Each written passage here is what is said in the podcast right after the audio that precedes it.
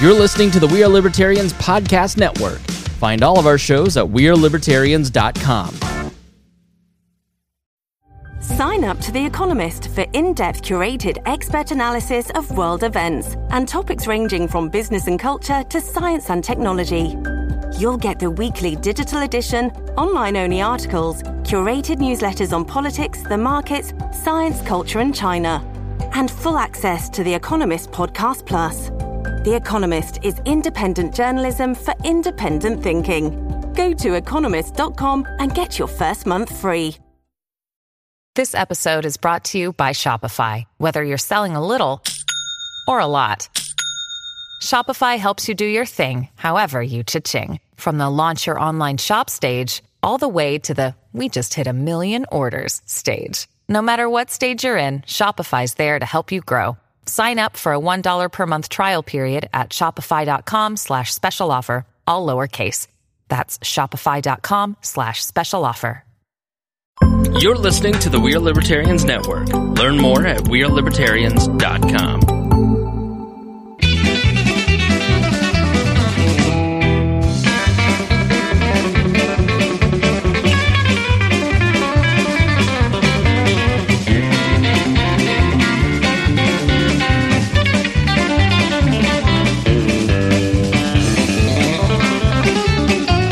we're recording and we're going live. So I'll let you know. You already hit the record button over there? Yeah. that is So Boiler up, hammer down. boiler up. There we are. We are live to Be- the Patreon. Not the Patreon, the regular group now. BTFU, I think is the uh, that's what the kids say. So I'm sharing this to the uh, to the world here, live now. Kent, do you do Facebook? Are you are you a Facebooker? No, I'm on LinkedIn. LinkedIn. Yeah, I got off Facebook about four years, five years ago. Probably a smart move. Yeah, if it wasn't Oh, it was. it was. if it wasn't for the show, it probably wouldn't. Uh, Yeah. Yeah. I wouldn't be Would be on a it. thing. I wouldn't be on Facebook if it wasn't for this. Well, there's just too many distractions, and some of the things that are are posted on there, uh, I don't have time for. Oh, So understand. that's why I joined the uh, LinkedIn more professional. There you go. All right. Well, we will welcome everybody to the Boss Hog of Liberty podcast. This is episode number 105 of East Central Indiana's favorite podcast. I'm Jeremiah Morrell. Today I'm joined by co-host Dakota Davis. Over on my right is Kade Koger, and we got producer Chris Guffey. Hello. Today's episode is featuring Mr. Kent Benson, who uh, is a local hometown hero, uh, a New Castle legend. He Kent played uh, college basketball for IU. Not just played though. He he ended up leading a almost undefeated season. Undefeated uh, season. Undefeated? Well, I'm talking about 74. Five, 74, Yeah. 75. Yeah, seven. You you guys only lost one, game, game. that season, and then um, of course in seventy five or the seventy six season, you guys were the uh, the national champions. Undefeated national champions. Yeah. And no one's done it since 43 years. Wow, I didn't know that fact. Well, of course you know more than what I do. you were there. so you also played 11, uh, 11 season in the seasons in the NBA, and then also went and played basketball in Italy. So we're going to be talking to Kent about all those things, um, and then we are going to be talking about the city of New Castle because even though Kent got to play basketball everywhere, even in Italy, he still came back to New, uh, the city of New Castle. So we're going to talk about uh, that. Make sure you stick around to the very end to hear it. There we go. We do want to thank all of our Patreon folks that help support the show. Uh, you guys are uh, are what uh, what makes the world go around. This uh, this show is about our lives in rural Indiana. As always, we promise episodes can be a fun and an easy listen. Patreon thank you list. Yes, uh, we need to thank all of you people that keep the lights on, keep the bills paid, and the internet running over here, and pay producer Chris Guffey's salary. Which is 2% into my 401k of a zero salary. But if you invest it wisely, So th- thank you, Christopher Bilbrey, Brantley Spicer, Christy Avery, Jonathan Phillips, and Craig DeCosta. You guys are the top contributors on Patreon. Also, we want to pitch the Amazon wish list for a minute today. Uh, on the Amazon wish list, we do have some new equipment for uh, video streaming to make this production, this side of the production, a lot better for everybody that's watching. you want to go from a one camera setup to a three camera setup Yes. so that we can really test Chris Guffey and his Yes. and his abilities. and it'll he'll be able to put graphics on the screen. Uh, he'll be able to play videos superimposed onto our video as it's streaming live. Can do all kinds of really cool things. So uh, head over to the Amazon wish list if you want to contribute to that cause. You guys are running out of TV services to offer me. You have been paid. You, you, originally, I was paying you were just in Netflix, and tonight, really more for my convenience. I, I gave you my YouTube TV Yep. subscription. I added you to the family. yep. And uh, immediately my wife messaged, and apparently she got an email saying that Chris Guffey I was also added to I also got an email. because you're a lurker too. Uh, but it, it was really for my convenience because I'm like, I want to, I want you to play the game, and I don't want to give him my YouTube. So I now with that laptop over there, he can cast it to the TV across the way, and we can watch the games. Brilliant. It's amazing. It's an incredible world we live in. Back back in the day, Kent, if you wanted to watch a watch a game, you had to get your rabbit ears out and watch Channel Four, right? Channel four, absolutely. And I remember being the channel changers as well. You you had to do it. or the volume up. You know, I had to get up and turn the volume up or change the channel. What do you do for TV nowadays? You have the the, the cable connection. You got Direct TV. What's your uh, what, Met- what Met- what happens in the Benson household? Uh, MetroNet. Metronet. Uh, and I have the Heck yeah. high speed internet as well. Yep. That's that we run our entire all of this stuff runs on Metronet internet. Yeah. That's uh, the gigabit The makes fiber, it possible. Yeah, fiber optics. yeah, and at gigabit, it's we've talked about a lot of times about the the things Henry County has and New Castle has. That fiber optic makes um, makes it possible for us to do a, a, a high definition video podcast uh, from downtown New Castle, Indiana. So- Eventually, with three cameras. eventually a three camera setup. We're gonna keep we're gonna keep pushing the limits. There's always there's always some sort of a bottleneck. You don't know Yes. it's the it's a computer or it's a computer it's it's sound equipment or it's cameras. It's Always improving. you're always pushing. I we've come a long way. It's it's a, it's ridiculous. So if you are a Patreon member, then you got to hear us introduce Kent a little bit more. But uh, for those of you who don't know and are just now coming in, um, you played basketball for New Castle Chrysler then high school, right? Walter P. Chrysler High School. Yes. And uh, your Wikipedia entry says that you played for three seasons, but you corrected. You corrected me earlier today. You actually played for four varsity seasons at New Castle High School, right? That's correct. I was the, the first freshman player since uh, Jerry Ellis played back in 1948. Uh, he graduated with my mom and dad in 1951 and uh, was a great player. And then uh, Coach Cecil Tagg, my high school coach, um, I'll never forget the day that uh, he came to our home and and uh, spoke with mom, dad, and myself, and and said that he would like to bring a, bring me up to to play on the varsity as a freshman. And uh, of course, uh, knowing that Jerry Ellis was uh, a family friend and everything, and and the tremendous success that he had, why it was a tremendous honor for me. Very Yeah, cool. that's awesome. and obviously at that time we we New Castle already had the field house, so you were coming into Not oh when I played for yeah, you, oh, not, yes. not with Jerry, but but in your in your time when you got to play, you That's were playing correct. in front of eighty five hundred to ten thousand people a night. Ten thousand people. Yeah. They had, This is a uh, controversy that was in the Indy Star the other day. Uh, and well, and no. Seymour somehow Seymour people got smaller or we got fatter. I don't know what happened. All of a sudden we don't fit as many people. Well, the reason why is because they don't use the uh, temporary bleachers. Yes. When I played, uh, the temporary bleachers was set up around the concourse, and uh, you know we packed the house, and uh, it was it was great. The excitement, uh, the town was painted up uh, for big games and everything. Just the excitement. We had a cheer block, of course, and the band, and there wasn't an empty seat in the house. Have you Oh, uh, awesome. have you been attending the recent games, the, the the sectionals this year and the sectionals last year, where we've been uh, beyond capacity? I usually do. Uh, this year I haven't because of uh, some family situations, but uh, you know it's uh, you know it's a shame that uh, the the boys team wasn't was without uh, Mason Gillis. I think they would have went uh, a lot further in the in the tournament than they did had, had he been healthy. But at the same time, Purdue is protecting their asset as well. I think that uh, I said asset, okay, uh, in uh, in Mason because he's going to be a great player. I think. So, and then uh, in your in your time with uh, with New Castle, you you got the highest honor in New in in state basketball. You were Mister Basketball your senior year, correct? I was correct. So and so that means you're uh, you got the number one with the the, the old school. It, they still use the uniform, but that that iconic jersey photo. That's Uh, correct. and then uh, did you you played the Kentucky the Kentucky game? I played. We and the played All-Stars? against the Kentucky All Stars. Yes, home and home. Home we and played home. down at Freedom Freedom Hall in Kentucky, and then at Hinkle Field House here in Indianapolis. Very cool. Beat them both times.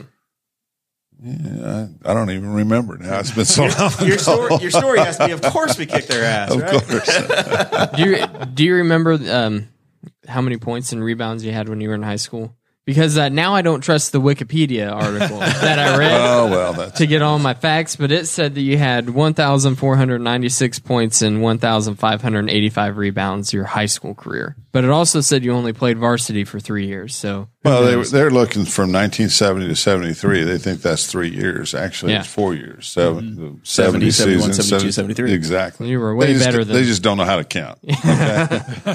you're, you were way better. I than learned. I learned how to. everything you I learned how to Wikipedia. Count. Um, this is a great story because when I was a, a sophomore at at, uh, at Newcastle here, I was in algebra class, and uh, one of my, my favorite teachers of all times uh, failed me because I earned the F, and uh, her name was Cleo Orr. I'll never forget her, and she didn't change my grade so I could play. So I missed uh, I missed the first three games of the, my sophomore season, and uh, that was a great uh, learning opportunity for me, and it set the, the tone for me to make sure that I continue to maintain my grades so I would be eligible. The expectations for yeah, you Uh, don't just get to ride because you're because you're an athlete, right? Absolutely. You perform. And, uh, you know, uh, uh, we had great teachers. So we've had great teachers here in, in New Castle. And of course, uh, Aaron Dickin, his, uh, his father was, uh, one of the most popular and, and great friend of mine, Steve Dickin. And, uh,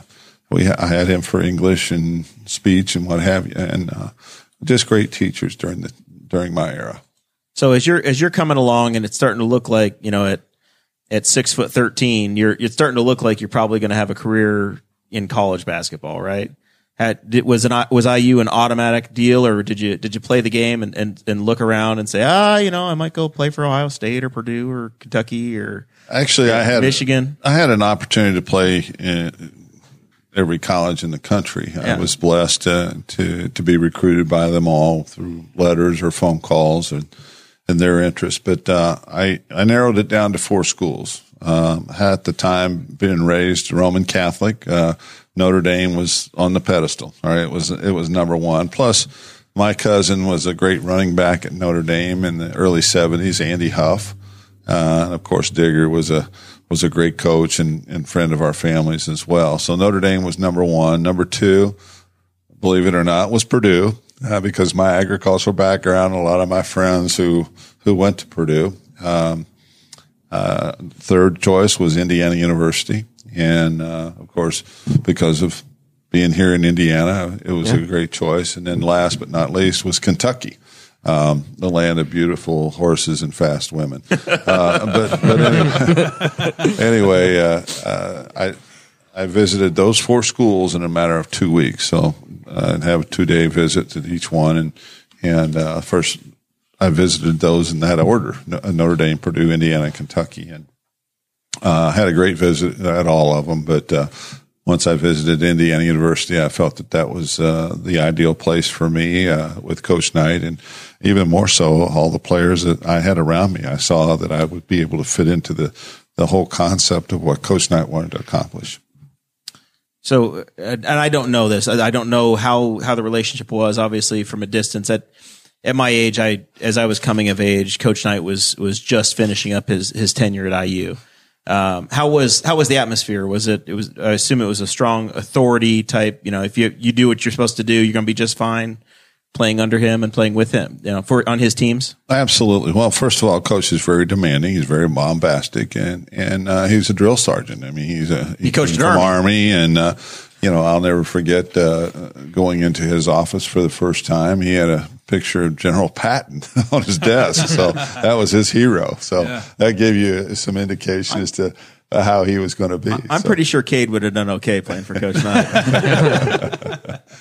But uh, you know, Coach Knight was very demanding, and uh, he, Coach Knight also knows the potential of every player that he would recruit and how it would fit into his whole scheme of things. Uh, what he wanted to accomplish as as far as a team and the success and everything, and and so uh, when you came to Indiana, he expected you to play to your potential, and he was willing to help you develop in whatever way and do whatever it took to help you accomplish that, whether it be uh, being bombastic and uh, and talking about every every uh, cuss and swear word there was, uh, but when you separated that all out and focused on what he was talking about basketball, it uh, it made a big difference. It was it really helped me in my career to to separate those out and not be offended by the, the vulgarity that, that he had all the time and focused on the basketball. And once I was able to separate that, I was a better player.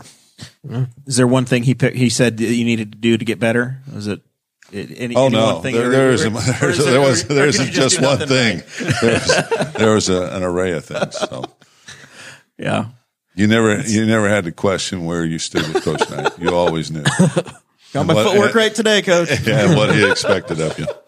So he would probably rank pretty high as far as the most influential people in your basketball career. Oh, absolutely. Yeah. He and uh, my high school coach here, Coach Cecil Tagg, and Yeah. and I can't forget either my uh, my grade school coaches coming up playing in the CYO league at at, at uh, St. Anne's High uh, St. Anne's Grade School here in New Castle and and junior high. I mean, all all those all my coaches and teachers were very influential. It all uh, builds, to me. doesn't it? Absolutely. And, uh, you know, I was really blessed to, to have people that took an interest in me, not just as an athlete uh, or as a basketball player, but as a person too, and as a Christian. And, uh, yeah, I'm so blessed by that. Uh, you know, because they encouraged me. They believed in me when I didn't believe in myself and believed in me long enough until which time I did believe in myself. Uh, so thankful for, for guys like Steve Beanie Schmidt, who, uh, uh, was 6'11, played before me.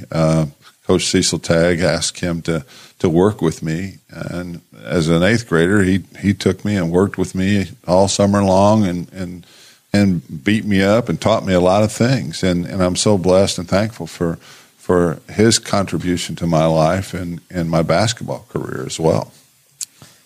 So we're watching as we're as we're talking. This is the opening day of the field of 64 in the tournament. Now it's the field of 68, but we everybody ignores the first couple, the first four games that happened earlier this week, or the first four teams, the first two games, I suppose it is. It's kind of The watered down games. since we played. Yeah, well, so that's what I was going to say is in, in '76 when you guys won the championship, it was 32, right? 32, correct. Yeah, so this whole week, you know, it does, the weekend didn't even start till next uh, till next Saturday, I guess, That's right? right. So what was it? Uh, in that era, they weren't quite into the domes, right? So you were playing in the Market Square Arena type, the the full NBA basketball arenas Correct. for the tournament. So you're you're, st- you're playing in crowds in front of crowds that were similar to what you were playing at at, at home in college. If you it- went to Ohio State or at IU or somewhere. Correct. We uh, we won the national championship in uh, in Philadelphia at the Spectrum, where the Philadelphia 76ers played. Very cool. Wow. Yeah. So it was I probably didn't, I didn't realize that. I didn't realize that they were that you guys were playing in professional stadiums then. Yeah, I want to say Market Square in Indianapolis held it in about 80, somewhere in that range. The the first time uh, that Market Square Arena 80 81 somewhere in there.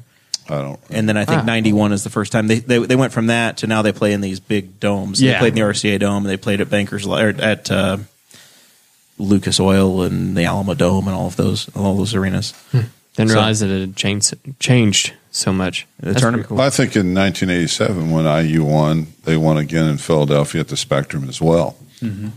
Yeah, I was a young young That boy. was Steve Alford's team.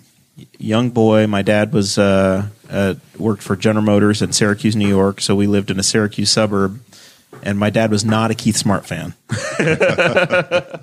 I was still. I- That was a 12 great years shot. I remember. I remember how upset he was. I think I was five years old, four years old at that time. Uh, yeah. So and then so in our promo that Dakota put together, you're on the cover of Sports Illustrated.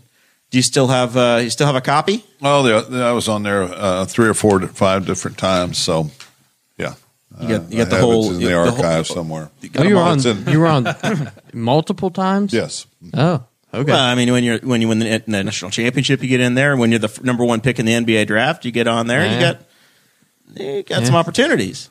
You You're, needed- you you're, you're, you're way younger than I am. So, I mean, you're into this social media and this, this all this technology and stuff. We had newspapers. You know what a newspaper is? yeah, I don't get a hard copy newspapers anymore. and magazines.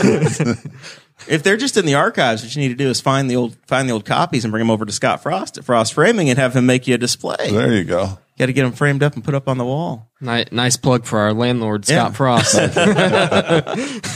So, uh, tell us about the NBA draft process uh, as you're as you're coming out of IU. Um, I, ESPN wasn't quite around yet, so you didn't have ESPN in your living room uh, recording, watching, watching as it went down. What did you? Did they? Did, were you at home? Were you, were you in Actually, New York I, City? I- actually, I signed um, two weeks prior to the uh, NBA draft. Uh, Really? You- signed- you already I- knew?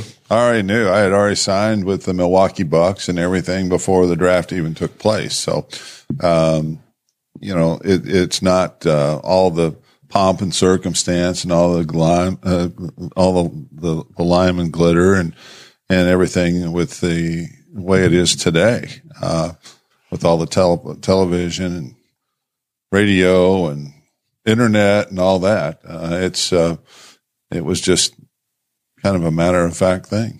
did you But just you- get, you, go, you go work out for the Bucks? They said yep, and they said we're going to sign you basically, and that was the that was the extent of it. Well, it was more complicated than that because uh, the last uh, four games of, of my senior year, I uh, I took a charging foul up at Purdue uh, against Joe Barry Carroll, and uh, it, it injured my back. So I missed the last four games of my senior uh, senior season, and because of that back injury, it uh, it sent up uh, concerns for whether or not I would be Ready healthy go. enough to, to, to play in the NBA. And, uh, if it was willing, if, if the Milwaukee Bucks were willing to take a chance, uh, selecting me number one. And so I had to go through several, uh, physical examinations. Uh, I think there was three or four of them, different doctors to, to make sure that, uh, they weren't taking, taking the word of one doctor, but all of them had to agree that I was healthy enough. And, uh, and so that's that's kind of what happened there. And then once uh, they found out that I was okay to go ahead and play, why um, they made me an offer, and uh, we went ahead and signed two weeks prior to the NBA draft. so you going back to your college career, um, you weren't just good at basketball. You were you were two time academic All Big Ten. Uh, kind of explain to me what that is. Two-time academic All Big Ten and uh, two-time academic All American, um, where your your grade point average had to be, uh, and I don't know what the, the limits were back then, but I think I ended up with a, a 3.57 average out of a 4.0. Uh, so you had to be an excellent student. Uh, and w- when you think about it, uh, I, I graduated on time in four years. Okay. I, I have a, an issue with this five years and six years that the, these guys are, are playing now, but, uh, you know, it's, uh, it was very demanding. So you had to get your grades and coach expected you to be in classes. Uh, we didn't skip classes. Did you go to Kelley School? Did you be a Uh, business degree or my minor in business? Okay. Yeah. So I had some business classes in, in the Kelley School. Yeah. But I'm, I majored in um, management of public parks and recreation administration with a minor in business, which basically gave me a degree that I could run uh, public parks and recreational uh, facilities. That's neat. Uh, Monty Conley, uh, teacher Monty Conley, is in the chat. He said you were also on the cover of Car and Driver. Is that true, or is he just pulling my leg? I don't know. Monty remembers it, so it must be true. He says, and he says, and the cover of Car and Driver. okay. So I, I, don't know. You don't on a lot of covers, You don't uh, remember and doing so- a cover with a Ferrari or a Corvette or something awesome? well, they don't make them for us normal size people. Well, they're, they're great vehicles, but they just don't make them for us normal size. Normal sized That's people. right. There's a- there should be an asterisk by that if you could. just like on airplanes, they don't make those seats for us normal size. what do you people. drive? I assume it's not a A Miata. Cadillac. A Cadillac. Yeah. You A take two- the- you take- 2008 DTS. You know, did you take the front seat out and you just sit in the back? No, the seat goes back far enough, and I also have a, uh, a Chevrolet Silverado uh, four wheel drive pickup. Very cool. Very cool. So, uh, so you go, you, you, you, you get your first NBA contract. You go report for duty for the Bucks. I assume you're playing on the uh, the Robert Indiana court That's down there. correct. So the Yeah, New Castle, Mecca. Indiana guy is on the Mecca court. At Right. you know, so that's, Very that- colorful. In fact, you, uh, you We had you it. Aaron had it on the show. Aaron had yeah. it on the show. It was a it's a beautiful floor. Yep. He had beautiful artwork as well. Very cool.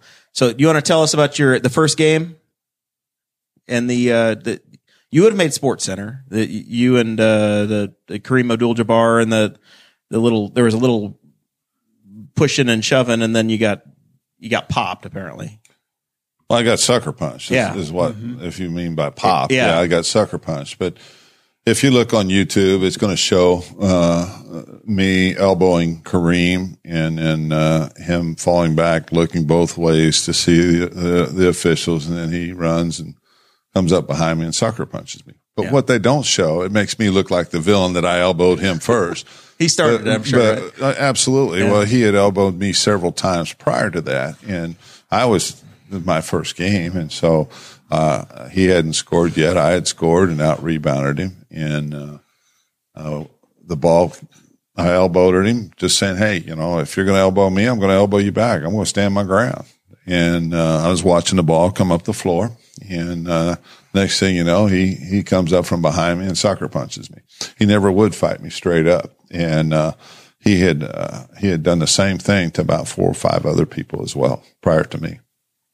Wow. Welcome to the NBA. Yeah, yeah, yeah. He hit he hit me so hard he broke his hand. Yeah. Uh, Yeah. He didn't knock me out, but uh, I I did see birdies and uh, and stars and stuff like that. Yeah, he Man. shattered. But I will his hand. say- he was out for Was it- two months, right? Uh, and he he got fined the largest fine in the NBA at that time, and uh, I think he missed I don't know twenty one games or something like that. Was there ever any relationship after that, or was he? Was he? We we continued to play against Yeah. each other. I mean, I, I played for twelve years uh, Right. or eleven years, and uh, you know I, I played against Kareem probably six seven of those years before he retired. So yeah, we we met twice a year, uh, once in L.A. and once in Milwaukee or Detroit, wherever uh, I happened to be, and then. Uh, then in 2013, our team, our 1976 undefeated national championship team, was named the greatest team in, in NCAA history, the 75 years. And uh, uh, we were at the uh, the Final Four in Atlanta, and uh, our team was being honored and everything. And and uh, Kareem happened to be up at the uh, NCAA suite, and uh, I walked in, and we met eyes.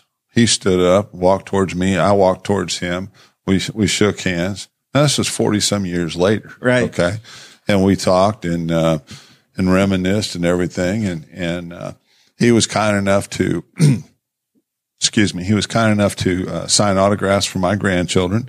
Uh, he was writing uh, some children's books at the time, and uh, actually sent uh, a uh, a book for each one of my my three grandchildren at the time that he autographed. And uh, That's cool. We never talked about the incident. Um, we just, uh, It wasn't shake hands. Remember whenever you punched me and broke your hand on my jaw? I mean, my gosh, that was 40 years ago. Yeah. Yeah. So it, it's the press, the, the liberal press and media that, uh, uh, you know, they can't The fake news. The, the fake news, exactly. Uh, they've got to sensationalize stuff, and the problem is they don't tell the whole tr- the whole truth. They only they only want to show what they want to show. They showed me, Elbow, and Kareem. They didn't show the real story. Yep. And I have a serious problem with that, but Yeah. it is what it is. I mean, it's the liberal press and the media, and that's what you're going to get. The uh, there's probably a whole lot more more reporters that beat reporters that followed the Lakers around than followed the Bucks around, right? So the the ability to get the story out or get the the narrative out probably came quicker from Los Angeles' side. Well, Los Angeles compared to Milwaukee is uh, Exactly. is a big difference. Exactly. The uh, was there was there always? i- i- Do do you feel like the even in that era the the bias was there towards the Boston's and the New Yorks and the Los Angeles's versus you Oh, of course, versus, versus because- the Pacers and the Bucks and the and the you know Cleveland and those those those Midwestern teams. middle of America. Absolutely, because they were the elite teams back then. Yeah. uh, you know, and uh, so they got the uh, got the most press and the media coverage. Yeah. So you spent 11 years playing in the NBA, and I had a question I was thinking about earlier. We're kind of starstruck with you being here, and some of our viewers are probably as well too, especially with the local history. Thank you. When you made it to the NBA, was there just a huge personality that you were starstruck yourself that you were playing on the court with this person? No, I, think of? I wasn't starstruck. I was uh, I was honored that I was considered to be one of the greatest basketball players in the country in the world because NBA players are, and uh, to to be able to have an opportunity to play on the on the same court with and against the greatest players in the world was a dream come true. Yeah. Uh, I wasn't awestruck uh, because I I knew that uh, I had an opportunity to play. God put me in that position and uh, allowed me the success and the notoriety and the information that was available at the time to uh, to have that opportunity. And so it was a tremendous blessing, and uh, I took it as such. You know, as I was. Um, I worked hard on the on the basketball court in, in college and high school. Um, I had people that, that worked with me to help me develop my talents and abilities, and uh, use my God given talents and abilities. So it was a dream come true for me. Yeah. Yep. Thank you for asking. That's really cool. the uh the NBA how was the how was the culture different you know fr- from playing the the collegiate era where it's you know there's no money it's it's you're paying playing for your school and your your team and each other to to the NBA where it's a little bit more transient. Was it the how did you feel how how did you feel that culture matched up? And when Well, was, it- it, was it was it joyful I guess is what I'm, I'm trying to ask At first, it was glamorous, Yeah. but it was it became a job. I mean, it was a job. And in fact, uh, in college, I had a job. Uh, my job was to get my education, get my grades, and play basketball. And so, uh, even though we we weren't paid to play in college, we were being paid our scholarship to play. And so then, when you went to the NBA, it was a it was a job. Yeah. And I took my job seriously and and so thankful and blessed that I had an opportunity to play 11 years. Uh, had an opportunity to play five more years in, in Italy, but my, my daughters were at the age at the, that time where they were starting to uh, become involved in basketball and uh, their school activities. And uh, it was time. I'd, I'd, I had lived my dream playing pro, pro basketball, and it was time for me to, to focus on my, my four daughters. time for the family right Yes, man. So I, w- I want to talk. Um, I want to talk a little bit about you playing basketball in Italy. How did how did that come about? How did how did uh, uh, how did, were you approached to go and play basketball in Italy? Did it did was it something that you saw out to go play there? How did how did you uh, make the transition? Well, I retired from the NBA and uh, I- I moved to Bloomington, built a home. I was in my home for about two weeks, and I got a call from a, an agent uh, that uh, there was a there was teams in Italy that uh, was interested in me coming to Italy and playing, and uh, they made me an offer I couldn't refuse. So I went to Italy and In pure uh, Italian style. yeah, and all uh, of the pizza and breadsticks well, I tell you what, the northern Italian cuisine was fabulous. uh, I can't even I love. Italian food, but uh, so anyway, uh, uh, upon them contacting me, I, uh, my wife and I went to, to Italy and, and toured it and um, met with the, the owners and the team members and everything, and and uh, I felt that it was an opportunity to take advantage of, and uh, so I, I signed with the. Uh, the team in Cantu. Cantu is a, a, a small farming community that made uh, furniture, and uh, the owner was a uh, was big into all types of beverages and, and what have you. And uh, it was about forty miles north of Milan, in uh, in northern Italy, and uh, the casa or the, the the house that they had me uh, live in. I could stand on my, my porch and I could look out and I could see the Italian Alps and the Swiss Alps. And Ah, we awesome. were only about 40 minutes from Lugano, Switzerland. So it was a neat experience. Uh, uh, I did bring my, my family over for about uh, uh, two months. Uh, my wife was pregnant at the time with our, our youngest one. And her last travel date was December 31st. And uh, so she was over there with my, uh, with three of my, my daughters and being pregnant then uh, until December 31st, where they, they came back to Indiana. And uh, I was there for uh, till February and uh, has had injured myself. I had injured my knee, and I kept playing on it to the point where I couldn't play anymore. uh, I had to have uh, surgery. So I came back to Indiana, uh, had surgery just in time to, to be here for the birth of my fourth child. Hey, and uh, Ashley, who ended up being a uh, two time All American volleyball player at Indiana University. Oh, nice. Uh, yeah. Yeah. So, and she played professionally for seven years. Oh, she played professional volleyball for seven years. Yes. Is she still in New Castle? Can we get her on the show too? she played uh, a year in Puerto Rico, uh, four years in Germany, and and uh, two years in uh, in Peru.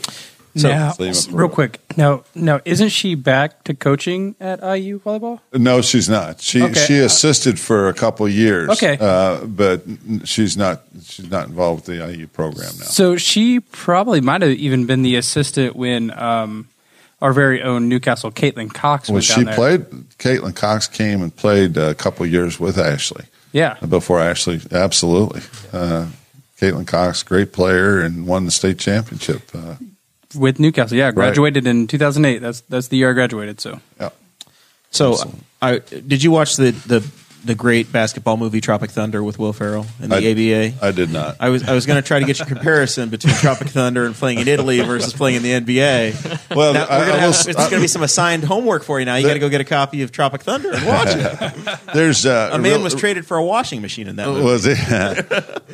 uh, there's really no uh, no comparison with the NBA, although there's several NBA players that played over there. Um, I played against guys like uh, Artis Gilmore, Bob McAdoo, uh, Michael Ray Richardson, Gene Banks. I mean, you know, there was a lot of play, uh, Jeff Turner. I mean, there was a lot of uh, NBA players that uh, played in Italy, so it was very competitive. Uh, Italian fans are much like Indiana basketball fans. They're they're just uh, they love basketball, and they even pa- painted up the town when we played uh, uh, rival teams. Uh, they would see us off uh, as we'd go on a road trip and what have you, and uh, they treated us like kings. Uh, of course, when I went over there, I, I I didn't go over as an ugly American. Uh, I went over there to live their culture and speak their language. And You spoke Italian. I, I learned to speak Italian. I carried a, a, a translation book with me all the time, and you know the Italian people loved the fact that I, I tried to, to speak their To language. integrate. Exactly, and uh, you know a lot of them, of course, knew English, and they they would real, were willing to help me uh, communicate with them, and it, it made it so much easier uh, for a, a person like myself coming and playing as a player because uh, the coach spoke Italian and a lot of the players, uh, but they also spoke English. But I was able to associate, word associate with basketball and the different uh, uh, names and titles and You learn what a foul and- is real quick. and what yeah, Exactly, and exactly what the pick and roll is in Italian. right. And so it was easy to to uh, to understand, except when the coach got too excited and started talking so fast, I couldn't understand him. I'll never forget the time that we went to uh, to play Turkey in Turkey, and uh, uh, the the the arena that we played in was it was amazing. It was smoke filled, and I mean just dingy and gray and dark, and and uh, in every aisle you'd look up, and there would be a a military police officer with a with an Uzi and, and a guard dog, a, a German Shepherd. I mean that's how radical it was over there, and uh, we were we were winning the game down towards the end, about four or five minutes to go, and the coach called timeout, and uh, he's all excited and everything, and and I don't I didn't understand what he was was telling us to do, and uh, so I get a a rebound and start to to to take the ball back up and shoot it, and one of my teammates takes the ball from me. And almost hands it to the other player. well, the, idea was is that hey, we want to keep this uh, close. We want to lose, but we want to keep it close and all. And so You want to lose close. lose exactly because we were playing the, the Cup of Courage or the Cup of Champions, is what it was called. And I had never been in a situation where uh, I was asked to throw a game. Yeah. Yeah. All of a sudden, And you're had playing, for no the, i- you're playing for the Washington Generals now. exactly. Well, my own teammates were taking the ball from me and not letting me have it. So it was uh, quite an experience. But we did get out of there, uh, even though we had lost by a few points. I mean, they threw all kinds of things at us, uh, food and I mean, you name it. And, uh, we were lucky to get out of there. Uh, that's how radical it was. And then, of course, when, when they came to, when Turkey came to, to Italy, uh, we beat them like 35, 40 points. It was like that when my brother played at Laurel uh, on a road game down in Laurel in uh, in Fayette County. Those guys were, you know, it was, it was a rough crowd. so Bet our- it was very comparable. it's very it's exactly the same. You feel like you need armed guards to get out alive. I've been to a lot of gyms where that's, that sketchiness has gone down. So Dakota has found the cover you were on of Car and Driver, and this was May of Oh, 1983. It's you're a The Detroit, Piston. Yeah, I forgot about that. You and the guys, and and a brand new. Uh, Looks like a Chrysler town, Chrysler Town and Country minivan. yeah. Yep. that you probably could have purchased at Goodman And, Brothers. and at the very top of the magazine, they are advertising uh, brand new technology for radar detection. oh, that's fantastic. I forgot about that. Another fun question that uh, Kirk Davis of New Castle, big New Castle basketball supporter, wanted me to ask tonight was, how in the hell did you play in those short shorts? Because you know, I what I don't understand is how guys can play in these shorts here. I mean, they're like they're, they're, they're not shorts; they're like knickers, you know. Uh, but uh, I mean, we, we had free range, yeah, Yeah. you know, no restrictions. I believe that totally. I, I really do. I believe that it would be easier to play in the shorter. Oh, shorts. absolutely, absolutely. all right. Absolutely. So after the NBA, you started a business career, and you you're uh, you you you left New Castle for a while to, to do this. You came back. What's the what what's the post post basketball life like? When I retired from the NBA, uh, you know, I went to Italy. And, uh, well, when I retired from the NBA, I went to Bloomington, built a home, and and uh, lived there. Spent a year in Italy. Came back, lived in Bloomington until uh, my girls were all grown. Uh, all four of my daughters played college basketball or volleyball on scholarships. My oldest daughter, Andrea, played at uh, IUPUI. Uh, Elizabeth, my number two daughter, played uh, at Grand Canyon University out in Phoenix, Arizona. And then uh, Jenny, my number three daughter, played at uh, at Vincennes. She was she was on a basketball and volleyball scholarship. And then of course Ashley played at uh, at IU as a two time All American volleyball player. And uh, I stayed around Bloomington until Ashley graduated from Indiana University. In fact, at uh, believe it or not, at the time when Ashley was a senior in high school, I was uh, uh, I was hoping that she would uh, would go to Purdue and and play volleyball up there because the, tremendous success that Dave has up at uh, at, at Purdue. Very cool. But she decided to go to Indiana, and that was fine. So I stayed in Bloomington until uh, 2000 and she graduated in 2010. I moved to Brown County and, and lived there for about five years before I moved back here to Bloomington or to to New Castle in 2015 to be closer to my parents uh, who are ailing and uh, have some uh, some physical injuries that we've been helping take care of. So, so you've talked about Bloomington. Hold hold up your hand there a little bit for the camera. You're wearing you're wearing a ring that has some crimson on it. What's that all about? That happens to be our national championship ring. Uh, It still looks very shiny. Do you, do you wear it? Do you wear it every day, or is it because the tournament's on and you're gonna be you're gonna be hanging out with us? You No, got I wear it a lot, Yeah. all the time. The only time I don't wear it is uh, when I go to bed or uh, if I'm using my hands to do something physical with it. Uh, it's a great conversation piece. People like to see it. Uh, people who are fans like to to look at it, and uh, I've had a lot of people put it on and and have their picture taken with it. So it's a it's a great conversation piece, and it's also an opportunity for me to to show my appreciation to all the tremendous uh, people who supported me in my career, not only in, in New Castle but at Indiana University and my entire career. So I've been blessed by that, and it's uh, it's fun. It's a great conversation piece as well. That's awesome. So you you've been involved a lot ever since you since you've uh, been out of playing professional sports. Um, you've been a lot involved in athletics ever since, right? Uh, you, in, in some way, shape, or form. Um, you all heard of McCracken basketball camp or Dave McCracken, the great uh, basketball coach at Indiana University prior to Coach Knight, and and uh, he he was on the 40 championship team in the, the 1953 as a coach uh, at Indiana University. He had a, a basketball camp called McCracken Basketball Camp, and uh, as in 1976, I was.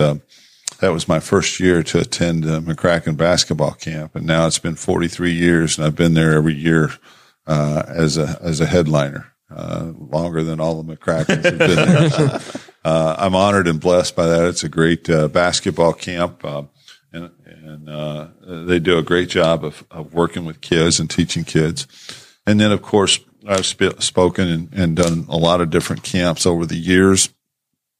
currently, we're in our 11th season. My partner, Steve Stremming, um, out of Indianapolis, and I started the Indiana Class Basketball All Star Classic, where we honor all classes of basketball, both boys and girls, and uh, we showcase these kids uh, to college coaches all across the, the, country. We stream our games live over the internet. Uh, we contact about 8,000 different coaches, coaches that are D2, D3, NAIA junior colleges, uh, Christian colleges, black colleges, and universities, and uh, let them know about the schedule of uh, of our our All Star Games, which is held at Anderson University. Our first five years was here at the Field House, uh, and uh, the just, last they just got out of hand on the cost, didn't they? They just the, the, athletic director just caused problems, and you had to go. You had to take your take your business to Anderson. Well, right, that's part of it. But, I'm just making no, it up. I don't know. Uh, no, the, the biggest issue was that uh, college coaches wanted to see uh, our all stars playing on a college floor in yep. a college venue, so it was more conducive. Uh, Anderson University is just a, a fabulous location, mm-hmm. great facility, uh, central part of the state, easy access. I mean, there's just so many positive things, and and they were very supportive of our cause as being a a 501c3 not for profit. And uh, the fact that we helped kids get scholarships. To give you an example, uh, last year we had uh, three kids come in with scholarships. Uh, and, and that was a, we have it over Father's Day weekend. It's Friday and Saturday. And then, uh, uh, by the time kids started school in August, uh, we had 37 kids with scholarships. That's amazing. Wow, that's awesome. Uh, you know, it's, uh, it's exciting because these kids, deserve it. And, the reason why we started the Indiana Class Basketball All Star Classic was because the IHSAA didn't do anything about the All Star game balancing. They just kept they just kept at the Indiana Kentucky All Star game, which uh, allowed you twelve players, uh, twelve boys and twelve girls, so twenty four players. And uh, most of those players are are four A kids. Yep. You have a, a few three A kids, but it it shunned all the the smaller classes. And uh, after been after about nine years, eight nine years, we decided we're going to we're going to change that, and that's why we started the. So, so do you get you get the coaches to show up, or do you do video, or how how does the uh, combination? Uh, we stream all our games live over the internet. Coaches uh, are all made aware of uh, when our event's going to be. Plus, uh, broadcastsport.net uh, archives those those games so coaches can go back and look at them uh, because there's a lot of things going on during that time. Uh, a lot of uh, uh tournaments, a lot of uh, Nike tournaments, uh, AAU tournaments, and what have you. So, um, by us, us, streaming those games and having them archived, it gives college coaches an opportunity to look at our kids here in Indiana that are not only good, really good and talented kids, but great quality of kids as well. So you, you brought up uh, character. You brought up class basketball. I'm gonna, that's the first of the three radioactive questions in Indiana. So I'll ask them all of you back to back to back. Okay. You happy with class basketball? Well, you know what the the, the new new saying uh, what a Hoosier is. what is what's a Hoosier? A Hoosier is a basketball fan that doesn't believe in class basketball. I was gonna say it's that'll, a, that'll light the phones up. And, and, but, a, but yeah, that's that's fine. It it is what it is. It's here to stay. We know that, and that's why we made the uh, uh, the we why we created the Indiana Class Basketball All Star Classic. So our kids uh, at the different levels of classes can uh, can be exposed to to an all star opportunity. Creates opportunities mm-hmm. for all. Yes, sir. The other side is you, you, you kind of touched on it earlier by attending Indiana University, you got your degree and you got a, you were on scholarship. there are folks that say college basketball or college football athletes should be paid. Have you have you weighed in on that? Is it a do you, do you have an opinion? Do you look at it and say, I ever, you know, everybody? my opinion doesn't mean anything. They're going to do what they're going to do. Uh, the NCAA, the IHSAA, uh, right, wrong, or indifferent, and uh, you know it is what it is. I mean, I spent, uh, uh, I invested. I didn't spend. I, I, I invested four years at Indiana University. Never got paid. Uh, I had a summer job that I had to work. Uh, I had chores I had to do before I could go out and play basketball. Uh, and if we could do it back then, there's no reason why kids can't do it now. The way I look at it. Um, but uh, it is what it is, and so be it. The final. Uh, One, one of the other things that uh, that I'm involved with is uh, uh, an after school program that we started. It's called Bibles for Ballers after school program, and what we do is we uh, we work with kids grades two through through eight, and we're in uh, several public schools, Shenandoah, Daleville. Um, we've had Concordia High School up in Fort Wayne. We've uh, done Lapel. We've done uh, a lot of a lot of different schools here. And so what we do is we work with uh, Pendleton. Um, we work with these kids, and and the kids here in Indiana are really horrible fundamentally.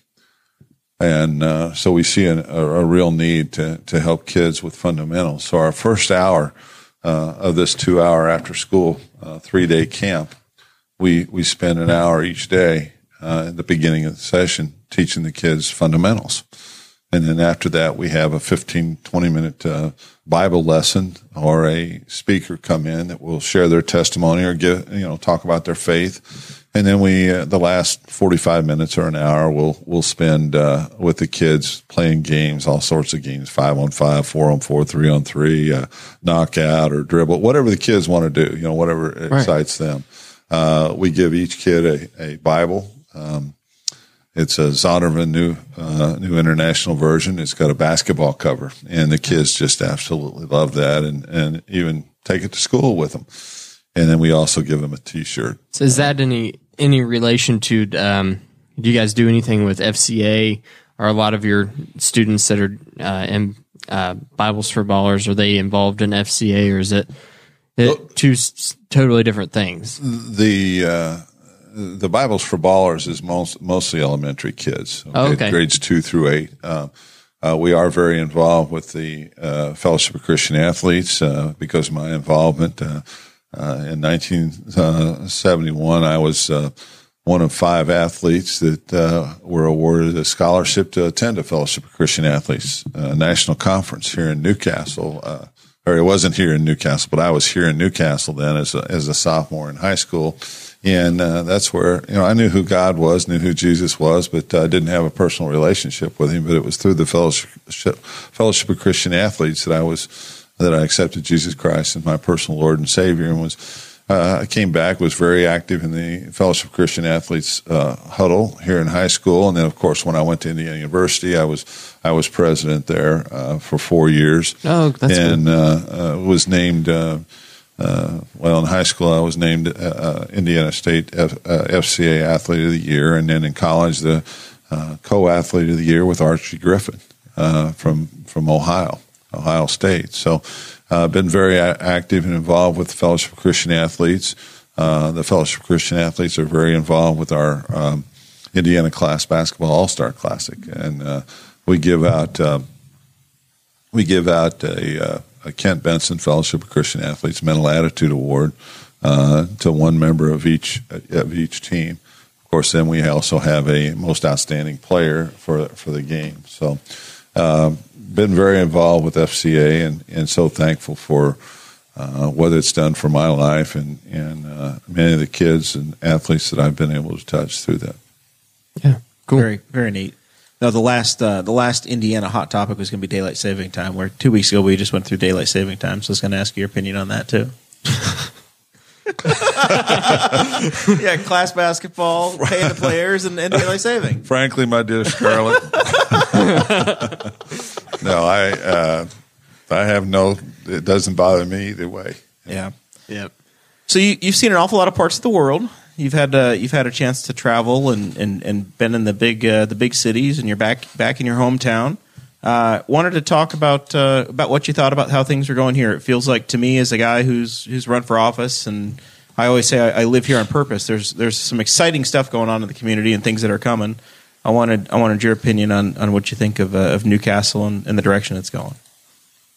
Well, first of all, the, one of the reasons why I came back, of course, I, I talked about my parents and, and all that was a, a, a big reason. But uh, the reason why, I mean, I could chosen to live outside of New Castle and still be able to assist my parents, but I chose to come back to New Castle, my hometown, because of the tremendous leadership that's been taking place with uh, with Greg York and the city council now that has. Uh, uh I mean, they're my age uh, we all grew up and we remember what New Castle was like when we were growing up. And I, I really believe that, they they're trying to bring it back uh, to like it was back then uh, with the with all the the great uh, industry that they're bringing in, the merchants and what have you, the cleaning up the downtown. I mean, you, you think about. And I hate saying this, but it, it kind of developed a loser mentality uh, and a negative mentality once Chrysler left, Chrysler and, left. and uh, World Vestas and all these other uh, companies left, and and uh, it was just like a defeatist attitude. And during that time, I I didn't even though I loved New Castle, I didn't want to come back here. I didn't want to raise my family. But now, uh, you know, and and I'm a conservative and uh, a constitutional conservative, and and I like what I see here. Uh, you know, even though well, the majority of it's Democrats and in, in, in uh, yeah, most of the cities position, yeah. but but they're they're conservative Democrats. They're yeah. they're they're what the old Democrat mm-hmm. uh, Party used to represent. They're not liberals. They would they would be hardcore Republicans in California. Well, so so national yeah, so, national politics and local politics are kind of different. That's what we've talked about. And one of the things that this show has been good for is getting folks talking to each other that are on all kinds of different different sides. Because from a local side, local aspect I, I, don't care what you think about, you know, federal taxation or whatever else. Cities, you want to make sure that you've got good paved roads and people have got jobs and the trash gets picked up and the water works. you know, those basic infrastructure things we can all agree on. I, Absolutely. Yeah. Well, I, I just have to say this, and uh, and uh, Mayor York, Greg York, he's a year younger than I am, and and uh, uh, several guys and gals that are that are on the city council, uh, Rex Peckinpah and Paul and uh, uh, Lynn Purdue, and I mean, I can go down the line there. I appreciate what they're doing. They're they're they're working to to bring this this community back. And yeah, they've got their challenges. Yeah, they've got their oppositions and everything. But you know what? It doesn't matter who's in office. There's always going to be opposition. Uh, somebody's going to talk bad about you. But uh, I want to say this. Uh, thank you all for what you're doing for New Castle and, and this community. And I know you got your challenges out there and it takes time to, to you know, not, not only rebuild, but to reestablish what New Castle really stood for. And, and I see you doing that. And I want to thank you and wish you continued success and God bless you all. Yeah. They, they got a lot of work ahead, but they're, they're moving. Look how far they've come. At, exactly. I mean, you know, yeah, he's got a long way to go, but look how far they've come. Yeah. Uh, Our, and, just and, since I can, just since I was in high school, which was five years ago, like whenever I graduated. You are a baby, aren't you? yeah, I graduated high school in 2014, so this, five years ago. Part of the premise of this show is I we call Dakota the world's youngest millennial. He yeah. is literally the youngest millennial that exists, and I'm one of the oldest. So I was born in '83. Dakota's born in '96. So we kind of span that generation of people, mm-hmm. uh, and it's that's that's yeah. Just just since then, New Castle has cleaned up a lot. Well, you should have remembered that Car and Driver magazine. Yeah, it was it was two, it was two months before my birth. I can tell you that Tom Sneva won the 1983 Indy 500, yeah. but I I past that I don't know. Um, all right, so let we, we, we need to talk a little bit about the uh, the about the NCAA tournament, then we'll start to wrap things up. How how's your bracket looking?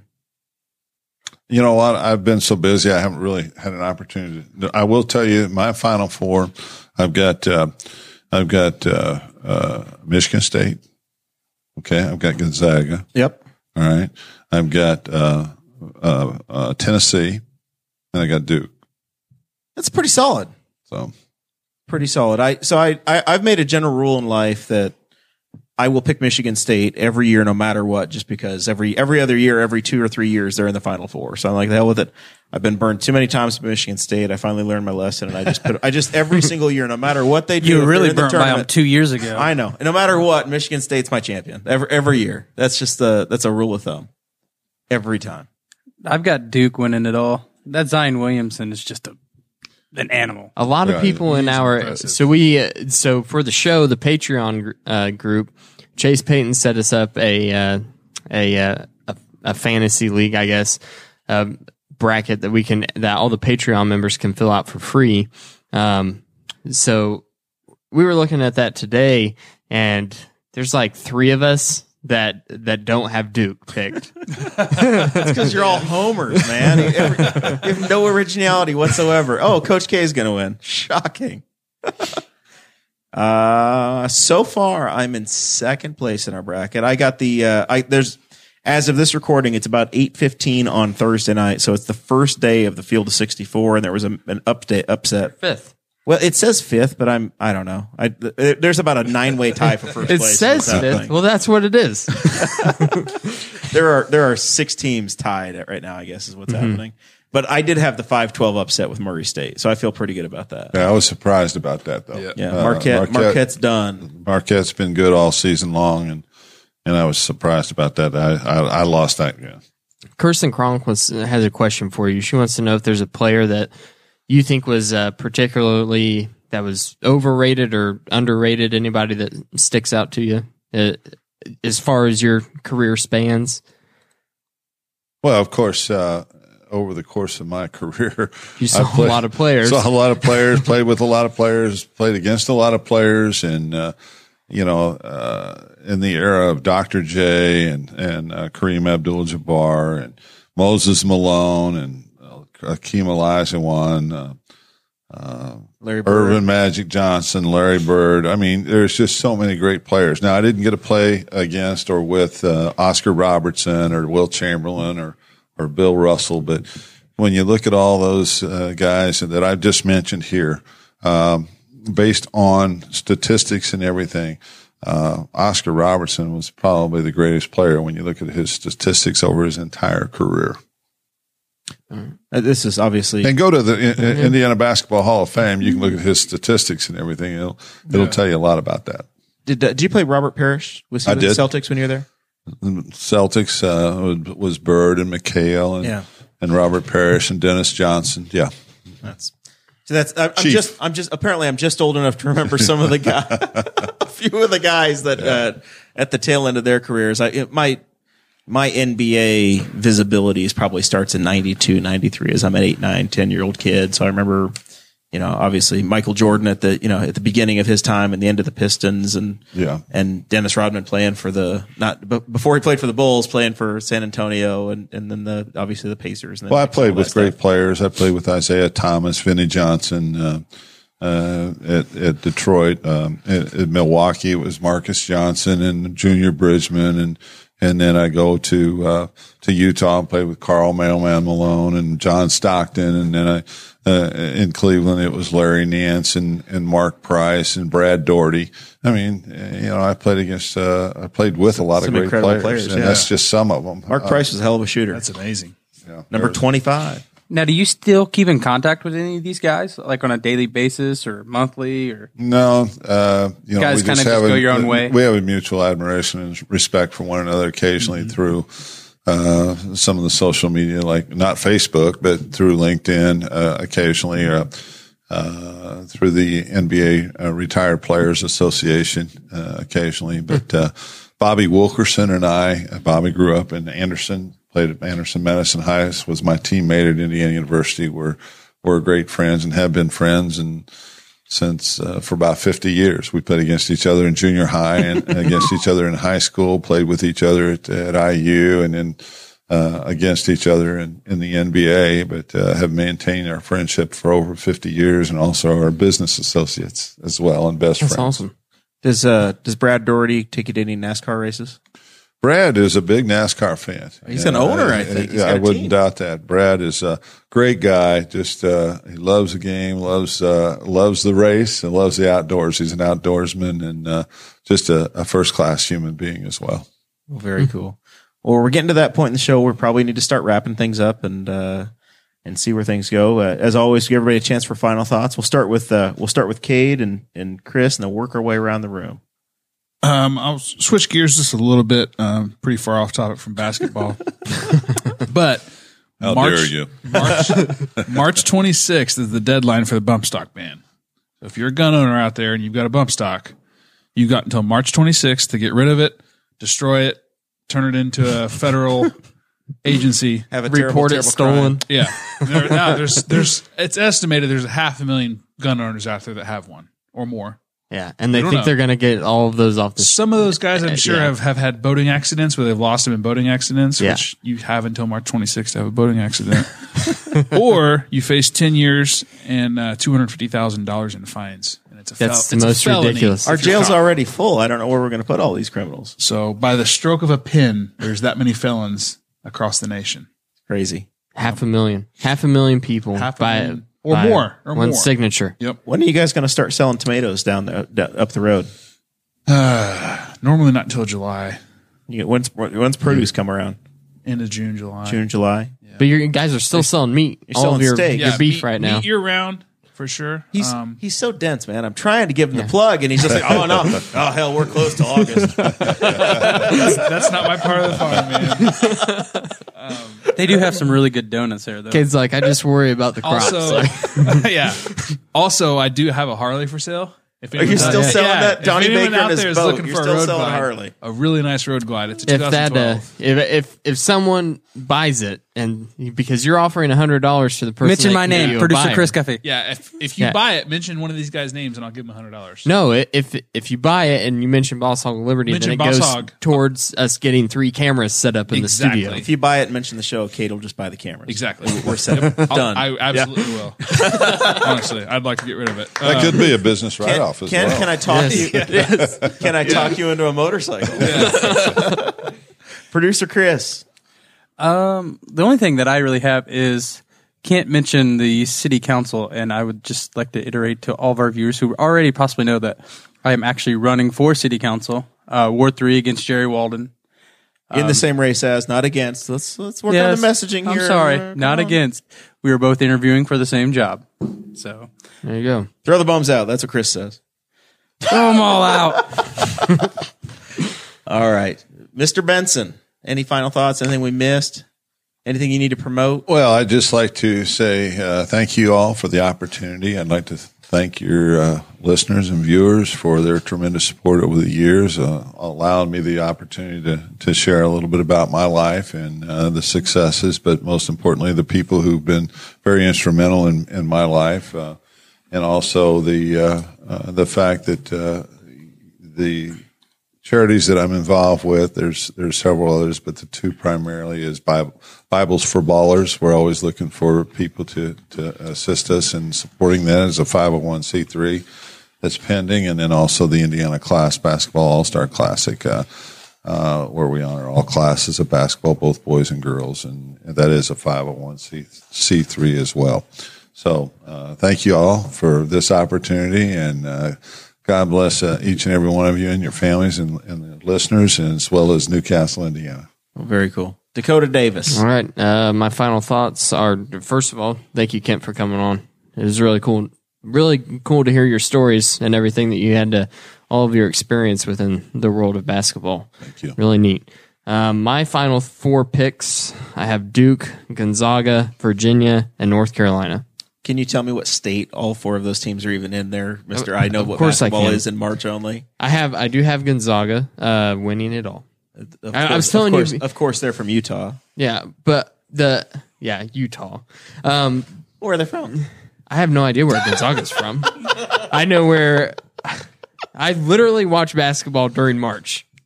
That is that is when I watch college basketball. I yeah. I, I get into it during tournament time though. I, I get into every sport during tournament time, Yeah. but like uh, if ahead of that, I just I have other things going on, and I just don't really care as much. But tournament time, I, I get into it. I start watching the games. All right. But uh, I, this is my second year. I was telling you before the show started that I've had Gonzaga come come on, um, winning it all. I'll take your opinion. I got I when got you know- close. when you know where they play. Yeah, that's probably a good good prediction. I was I was also telling you before the show that I I basically just went through the list. Um, it was like You took the Vegas odds. yeah, it was like ten o'clock at night, and I'm laying down in bed, and I was like, I I need to fill this out. So I just went through and and I just saw what the odds are, and I just went through and just just went with uh, the odds, and then of course, as you get past the initial round of games, the the starting games, you there are no rounds because it's there's too many variables, right? So they don't obviously the, your odds pickers don't go Nine through quintillion. yeah, something like that. That's probably right. It is nine quintillion. for the perfect- quintillion. Yeah, for the perfect bracket, there's one in nine quintillion. There's one in nine quintillion. Is that serious? Are you being for real? Yeah, if you stack that paper to paper, it'll go to Pluto, the former planet, nine times. there and back. There and back, nine quintillion. Okay, but obviously that's way too many for the even the greatest mathematicians in the world. So I was left to my own devices, and I was like, I have to pick. It's uh, eventually you just have to start keeping your own lies straight. So you know what I did was I I just their E ESPN's got this really nice thing where you can see basic stats. And basically I sat there for like an hour and a half and I'm looking up the stats for each individual team. You're going to get beat by somebody So I to pick like- them on uniform color alone. Your what? Your wife? I, I, anybody. I, I'm just. It's that's- Your wife is kicking butt in the is- group right now. My wife is an IU graduate. Man, she takes this very seriously. Ah, Far more than I do. Surprised me. I went to Indiana Wesleyan. We we go, it's a commuter college. We don't have sports. Zachary Bertram just said that Dan Cummins went to Gonzaga. There you go. It's a it's in Washington, Really? Washington State. Yes, the Yeah, Pacific see, I had no idea. John Stockton is. A, I just- is a Gonzaga from guy. Gonzaga. Yeah, I just know that, that I've had them picked two years in a row based on their statistics alone. they've been. It's a numbers Spokane, game. Washington, I think. Yeah, they, they've been like the uh, for about the Oh, last fifteen. They're kind of like Dan Butler. Butler and Gonzaga are very similar in their um, mid major to the top of the. Obviously, Gonzaga's maintained it better than Butler has, but uh, over the, over the course of time, they've uh, they've gone from that mid major to the top. Sarah, Sarah- Sarah's mad at me now Yeah, because I said she trouble. knows she doesn't know anything more than uniform colors. He's the one that said uniform colors. I wasn't inferring my wife. You thought I was talking about my wife. I meant Chase. All right. Uh, f- final thoughts from me, real quick. Uh, some uh, housekeeping things. Uh, next week, the show is on Tuesday. Uh, That's right. Not on Thursday because you're jet setting off. I think is I'm that right? leaving. Well, Thursday, yes, I will be on a cruise and not having to worry about anything while my brother-in-law stays at my house with my dogs. And all of his guns. He doesn't have guns. I have guns, but they're they're still in the same house, I guess. So yeah, Meaning to say you don't have to worry about the Sulphur Springs blackouts. You got to turn on my power, huh? So uh, tu- no, sh- show next week is Tuesday. The following week, uh, Dakota's not quite back yet, and I've got some travel coming up. So we're we're taking the first week of April off. First time since I don't even know when you're going to have to go boss hog of liberty list because we're taking the week off. we took a week off last fall for It's been a while. vacations as well. it's been a while. Yeah, So there you go. Thank you guys so much for uh, for listening and supporting the show. Been our pleasure uh, to have uh, to have you on. This is uh, this has been very fun, Kent. Uh, Kent, uh, Mr. Benson, the uh, the IU legend, the NBA number one overall draft pick, and uh, hopefully uh, going to be around Luke- New Castle for a long time and helping us uh, promote the promote the hometown and bringing it back. It's uh, it's a big part of what uh, what the show's been about, and we're excited that uh, you're able to join us today. Thank So- you. To God be the glory. All right, we will uh, we'll see you all next Tuesday. Thank you for listening to the Boss Hog of Liberty, which is part of the We Are Libertarians Network. I am Chris Spangle, and I am the founder of this network. And I invite you to listen to all of our shows, which you can find at WeareLibertarians.com or by searching for these in your podcatcher. The flagship show is the We Are Libertarians podcast, where we apply libertarian principles to current events. The Brian Nichols Show is a conversation amongst Republicans, Democrats, Libertarians, Independents, as they talk about what is happening in the news News, and we have many other podcasts like The Chris Spangle Show, Upward, The Cost, Raw Audio Politics, Miranda's World, and Tad Talk which is quite a ride. So check all of these out. Go to WeareLibertarians.com and you can check out all of our great podcasts. Thanks for listening. Thank you for listening to the We Are Libertarians Network. Get our other shows at WeareLibertarians.com.